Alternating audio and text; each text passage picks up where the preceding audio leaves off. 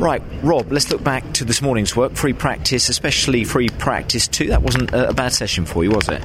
No, absolutely. The BMW is driving very well today. P7 in race in FP1 and P4, I think in FP2. That's a, a very good start to the day, and it's um, showing good intentions. Qualifying here is going to be important, but everyone keeps looking up to the sky, don't they? No one knows what that weather's going to do here at Silverstone.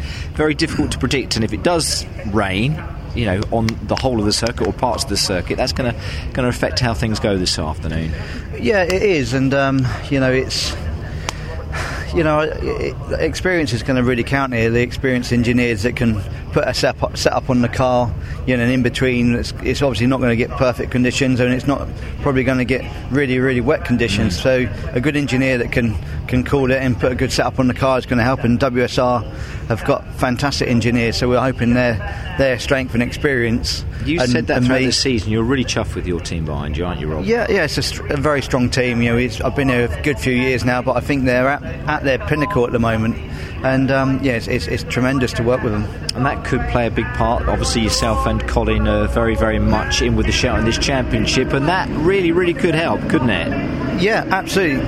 I can't, um, you know, can't wait for the for the racing this weekend. You know, and, and Brands Hatch. You know, we want to try and, you know, put the put the record right after what happened at um, at Rockingham. It was a, our worst weekend of the yeah, season. That, that's that that's really what happened last year as well. And the the, the wheels come unbuckled on our championship and you know we're here now to make sure that you know, we can try and get back cleanly and, and or clearly into the top three, and that's the aim. And if um, if I can get high in the top three, I'll be delighted. Um, if not, you know, I'll be I'll be um, just doing the best I can. Yeah, you've just got to be ahead of your teammate, and obviously Ash Sutton as well, haven't you, this weekend? Yeah, and, and Shedden and Shedden and as well. Shedden, I suppose, as yeah, Gordon as well, of course. Gordon seems to not be that quick this morning. I don't know if they're going to find a load of pace by by qualifying. You just don't know. You can't under, underestimate them, but. Um, it's uh, yeah, it's uh, it's going to be a tough, tough weekend, I think. But you're still up for it. Uh, definitely, You've yeah. Definitely yeah, not I, thrown in the towel, have you? Everyone no. says it's a two-horse race. It's not like that at all. No, you only only really want camp?